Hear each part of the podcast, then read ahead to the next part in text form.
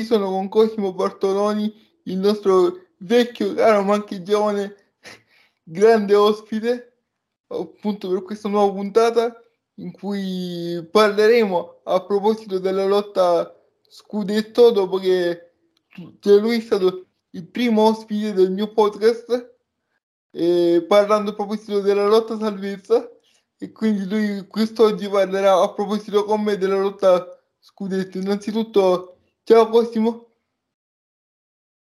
non so se puoi salutare chi ci sì, scusami ti avevo, ti avevo, un attimo perso. Ciao Jacopo grazie mille ancora dell'invito. Grazie a te. E innanzitutto io appunto volevo parlare delle insomma delle cosiddette big di Serie A di chi può comunque pensare a vincere lo scudetto che credo siano 3-4 squadre al massimo 5 per essere buoni e, e, e quindi ovviamente si sta parlando di Inter, Milan, Napoli e, eccetera eccetera uh, e innanzitutto io volevo prima avere un tuo parere su chi possa essere la favorita per quest'anno e, e poi sviluppare tutto il nostro, tutto il nostro discorso. Ma allora, mh, mm, partiamo da quello che ci hanno detto queste prime tre giornate di campionato. Ci hanno detto che le milanesi sono avanti a tutti. Eh, io, quindi, partendo dal considerare Milan e Inter, eh, do come grande favorita per lo scudetto di quest'anno l'Inter, perché se è vero che Milan e Inter in queste prime giornate sono state le squadre che hanno fatto meglio in, uh, in, campionato in termini di risultati e anche in termini di prestazioni, secondo me l'Inter poi alla lunga può partire con un vantaggio importante perché a differenza del Milan secondo me ha cambiato meno, nel senso che anche l'Inter si è mosso sul mercato, ha acquistato giocatori funzionali, ma il Milan l'abbiamo visto, ha comprato molto di più eh, e quindi forse alla lunga può diventare la squadra più forte, però c'è sempre il rischio che tanti giocatori poi necessitino di più tempo per adattarsi a livello di squadra. Questo non sembra assolutamente il caso perché eh, il Milan in tre partite ha vinto tre volte senza dare spazio a niente all'avversario, però magari mh, non lo so, mi tengo ancora qualche riserva. L'Inter secondo me parte con uno zoccolo duro con, confermato, eh, con tutti dicono forse ha perso qualcosa in attacco, vediamo perché comunque Lautaro resta sempre Lautaro, Turam adesso si è sbloccato, Arnautovic è un giocatore di esperienza, Alexis Sanchez è Alexis Sanchez, quindi come quarto attaccante è un, un'ottima pedina, ha un centrocampo, il centrocampo migliore della Serie A, la difesa per adesso sta facendo benissimo, cioè zero gol subiti.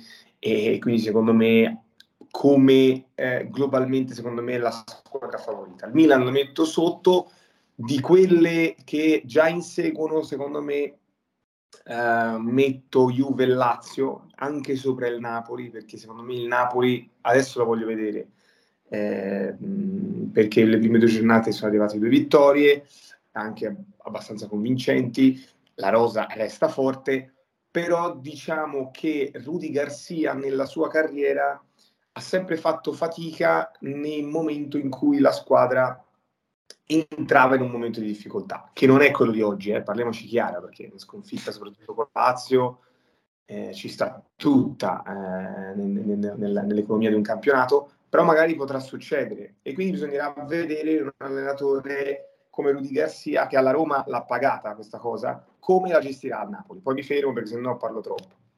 Ah, figurati, è sempre un piacere sentire, la tua, cioè, sentire le tue considerazioni, quindi figurati, puoi parlare quanto vuoi. Adesso per creare un po' di, di conversazione, quindi un po' di dinamismo, eh, ti volevo chiedere, secondo te invece rispetto a, quelle già citate prima, la Juventus, quanto quanto è indietro, quindi quanto è grande questo gap? Ma mh, mm, allora, dopo la prima giornata mi ricordo che tutti dicevano è tornata la Juve perché comunque al di là del 3-0 è arrivata anche una bella, bella, prestazione, confermata anche da Chiesa che ne aveva parlato apertamente, aveva sottolineato anche come l'arrivo di Maglianelli nello staff di Allegri abbia eh, apportato un qualcosa in più in termini di gioco. Poi contro il Bologna c'è stato quel passo indietro che nella scorsa stagione è stata un po' la costante, no? cioè la Juventus, o meglio, diciamo, diciamo ancora meglio, da quando è tornata Allegri eh, alla Juve è mancata un po' la continuità, tranne nel momento in cui ehm, aveva fatto quel grande recupero sia nella prima stagione che nella seconda, però poi eh, insomma dei mezzi passi falsi arrivavano sempre. A livello di rosa, secondo me la Juventus è seconda a pochi, parliamoci chiaro, perché in difesa è forte, il centrocampo è forte, poi chiaro, mh, mm, ancora non ha, non ha, recuperato Pogba, che tra l'altro ha avuto un piccolo problema fisico, ci auguriamo tutti che, di rivedere il vero Pogba, perché a quel punto veramente sarebbe un, un valore aggiunto in più, davanti eh, Vlaovic, Chiesa, Milik, eh, cioè, c'è poco da dire a livello di rosa nella Juventus. E resta sempre questo, questo discorso della continuità che, che, che, manca un po' e che dobbiamo vedere eh, alla lunga, perché comunque mh, diciamo che il Bologna poi è una squadra che sta dimostrando mh, di, di, di, giocare un gran bel calcio e di fare bene con un allenatore competente. Eh, è una squadra interessante con giovani di, di talento come Zirze ad esempio quindi ci può stare eh, un pareggio, anche, anche, la migliore Juve poteva fare un passo falso in casa, mi viene in mente così a occhio l'1-0 contro la Samp eh, all'Allianz Stadium, gol di Cardi, cioè per dire succedono, però ecco, veniamo da due anni che ci hanno detto che di questa Juve per la lotta allo scudetto bisogna fidarsi poco. Eh, poi secondo me le carte regola le ha, però ancora non mi sento di metterla proprio in, in prima fila. Poi, tra l'altro, per collegarmi al tuo, insomma, al tuo pensiero, eh, insomma, sc- nei scorsi giorni ho sentito molto parlare appunto del posto falso della Juve col Bologna, insomma, della Juve che poteva aver perso qualcosa in chiave magari non dico lotta per lo scudetto perché ancora presto, però in chiave appunto dell'inerzia della corsa, de, eh, appunto a questi grandi eh, palcoscenici. Però comunque io mh, se, ricordo che anche il Napoli l'anno scorso eh, appunto pareggiò contro il Lecce in casa, eh, tra l'altro con gol sbagliato dal Lecce, quindi, quindi comunque anche quella partita che poteva finire proprio un 2 a 1 per il Lecce eh, e quindi anche lì credo che non sia troppo un passo falso ma che comunque faccia parte del percorso di, di insomma un po' di, di, di comunque di, eh, di inerzia a questo campionato. E invece volevo sapere la tua a proposito insomma dei tanti discorsi che si sono fatti in questi ultimi giorni con l'arrivo di Lukaku a Roma. Ecco, tu cosa rispondi a chi dice che con Lukaku la Roma può pensare allo scudetto? Allora, anche qua è un discorso per certi versi simile alla Juventus. Perché per certi versi? Perché la Roma ha una rosa di grande livello, di grande spessore. Il problema è che non riesce a migliorare, cioè oltre a, a migliorarsi a livello di organico, cioè la, Roma, la, prima Roma di Mourinho non è la Roma di oggi, cioè ci sono giocatori eh, sulla carta più forti. Però cosa succede? Che questa squadra non migliora, eh, non fa passi avanti. Eh, tutti gli anni a livello di gioco io credo che eh, il tifoso della Roma possa dire che non abbia visto granché. Per cui eh, la Roma può lottare per lo scudetto. Eh, adesso mi sembra proprio impossibile perché, perché, a parte che comunque ha anche un impegno europeo che, eh, che insomma la, la, la, impegnerà e abbiamo visto quanto l'impegno europeo tolga poi la Roma in campionato perché Mourinho giustamente è un allenatore che non, non, non, non snobba le competizioni europee. però la vedo indietro, la vedo indietro nonostante l'arrivo di Lukaku che chiaramente alza il livello davanti. E... È un attaccante di cui Mourinho ha bisogno, nel senso che è il classico attaccante perfetto per la squadra di Mourinho, però secondo me serve anche altro dietro, una squadra che riesca ad avere in mano la partita per 90 minuti e non per un, solo un tratto della gara. Ad esempio, la partita con la Salernitana, la prima, per mezz'ora si era vista una grande Roma e mi sono detto, attenzione, quest'anno che succede? È cambiato qualcosa? Poi sono sempre giudizi affrettati. Però poi, dopo, ho rivisto la solita Roma è una Roma che concede, una Roma che trema, una Roma che traballa, una Roma che, che, che, che non è solida e che cade negli stessi errori. E per me, ti ripeto, a livello di mercato, mh, la Roma ha preso ottimi, ottimi giocatori, però non la vedo assolutamente tra le squadre che potranno lottare per lo scudetto. Quindi insomma, tu credi che questi acquisti possono essere funzionali o, o che siano solo provate di marketing, mi riferisco a, a, all'arrivo di Friedkin eh, con Lukaku eh, che sembrava un po' una scena di, di Tom Cruise stile Top sì, Gun Sai, questo è molto, è molto comune alle proprietà americane, no? Piace molto fare lo show eh, quindi non, non, mi sorprende affatto che una, che, una, che una, proprietà americana faccia questi show. Ma no, devo dire che comunque mh, mm, è stato uno spettacolo, credo, per chi l'ha visto dal vivo piacevole, poi c'è chi dice esagerato, ma ci può, ci, ci può stare. Ecco. Comunque arriva un attaccante che se trova il suo stato di forma ha dimostrato in Serie A di poter essere il primo perché l'Inter eh, che ha vinto lo scudetto aveva l'attaccante più forte del campionato che era Romelu Lukaku.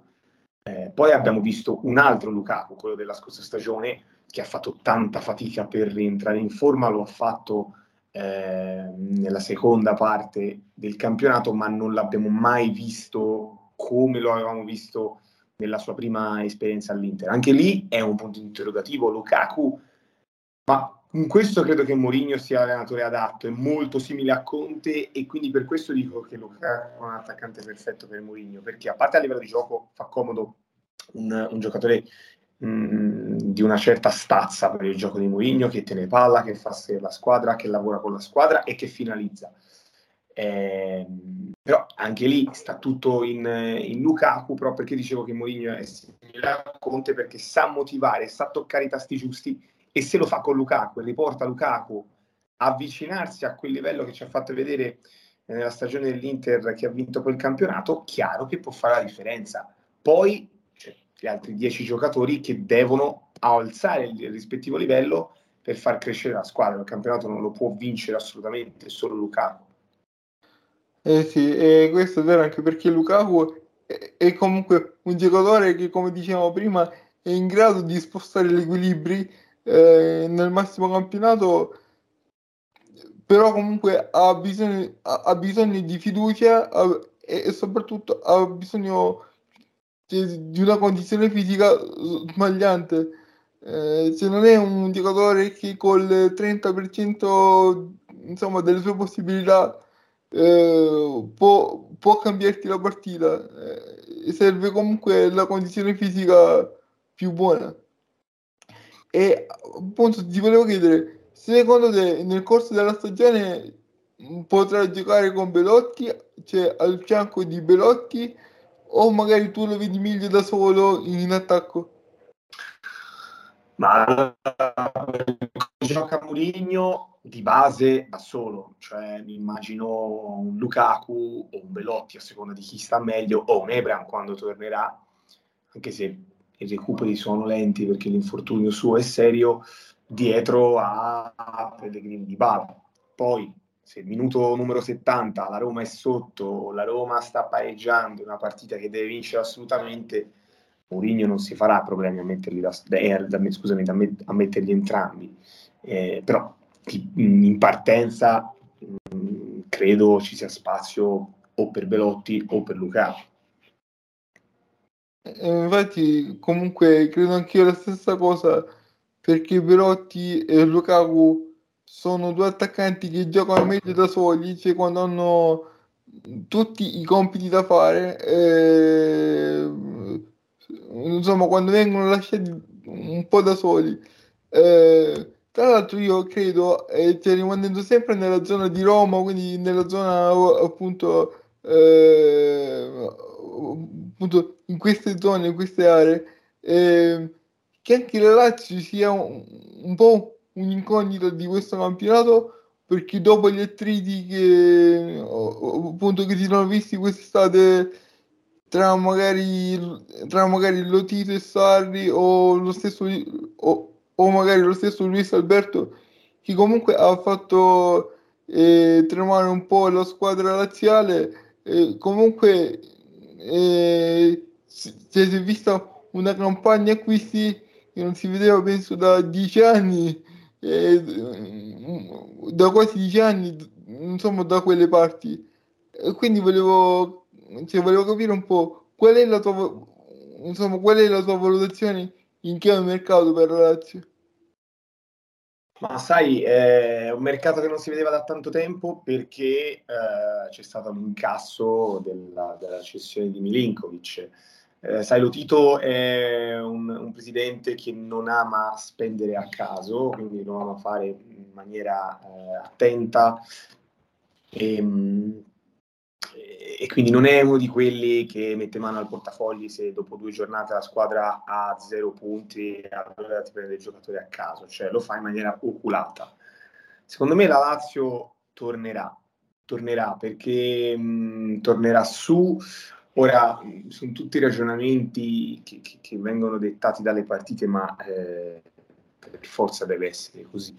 Però si devono anche motivare no, certi discorsi. Allora, la Lazio ha una, una rosa di grande qualità, che è stata, insomma, diciamo, migliorata con il calciomercato, considerando la perdita pesantissima di Vinkovic Savic eh, ha messo giocatori interessanti pur mantenendo comunque sia la, la, colonna vertebrale. Ha giocatori interessanti che si conoscono con un allenatore che ormai eh, conosce l'ambiente, conosce la piazza, conosce eh, la squadra, conosce i giocatori ed è un allenatore che secondo me lavorando tanto sul piano del gioco poi i miglioramenti li fa vedere. E quindi secondo me la Lazio dovrà sopperire, in qualche, dovrà trovare le soluzioni per sopperire l'assenza di, di Milinkovic che purtroppo alla lunga si farà sentire, cioè non è un giocatore secondo me che riesce a rimpiazzare Milinkovic, però puoi farlo a, trovando altri, cioè non puoi trovare un giocatore che ti fa il Milinkovic Savic, puoi trovare qualcuno simile, ma Milinkovic Savic non lo puoi sostituire con. Devi trovare delle alternative, ma Sarri in questo ci ha insegnato eh, che è in grado di farlo. Eh, è un allenatore che conosce il calcio benissimo ehm, e quindi sono convinto che la soluzione la troverà e poi mh, ha degli interpreti che la partita la possono decidere da soli. Eh, sia in attacco ma anche a centrocampo, Luis Alberto l'abbiamo visto, poi c'è Kamada che è un calciatore che abbiamo appena conosciuto, Guendouzi secondo me è un ottimo innesto. La rosa della Lazio è forte. Non è secondo me ai livelli dell'anno scorso perché Milinkovic lo perdi e perdi tanto, però la Lazio tornerà. Ecco, sono molto più convinto di un ritorno della Lazio a dare noia per un posto in Champions League piuttosto che la Roma che in una griglia la metterei sul sesto posto, diciamo così. Ah, cattivo, eh? E... eh però non mi ha convinto. Poi io, oh, se la Roma dovesse vincere lo scudetto, io sarei contento perché quando ero piccolo, eh, mi ricordo lo scudetto che vinse la Roma nel 2001, eh, mi ricordo che fecero un, un, grande spettacolo sia all'Olimpico sia al Circo Massimo. È una piazza che quando, quando sta bene, quando è felice e fa festa, dà grande spettacolo e io non vedo l'ora di rivederlo. Eh. Però a me questa Roma ancora non convince tengo veramente i piedi per terra quindi facciamo una scommessa. Cioè, cioè, se la Roma dovesse vincere lo scudetto, cosa promette Cosimo? No, io, eh, no, no, non prometto niente. Sto scherzando, sto scherzando, ti mancherebbe. No, però mi farebbe piacere. Eh. Io ecco, no, l'ho detto solo perché non ho niente contro la Roma. Io parlo solo di sensazioni. A me in questi due anni, al di là della conference, però la Roma non mi ha dato un granché. Se non, ecco, la cosa più bella della Roma, tornando ai discorsi che facevo prima, è l'Olimpico di questi anni. E, ehm, e che, che, tra l'altro mi viene quasi a dire da una parte assurdo perché con Mourinho che sì ha vinto la conference però a livello di, di, di, campionato non ha raccolto un granché fa il tutto esaurito e quando c'era Spalletti che faceva il miglior gioco della Serie A e ha fatto 87 punti record del club in assoluto fischiava il suo allenatore è un po' stona eh? diciamo che Mourinho è, è, è comunque un, una persona che è in grado di spostare l'attenzione. Infatti, certo. credo che l'acquisto di Lukaku si, si, che si potesse chiudere anche prima di, di, quando poi si è portato a termine, ma credo che la chiusura sia avvenuta proprio negli ultimi giorni cioè, disponibili, proprio perché, cioè, non lo so, una mia supposizione credo che la Roma volesse spostare un po' l'attenzione dal campo a, a, a Lukaku. Possibile anche questo?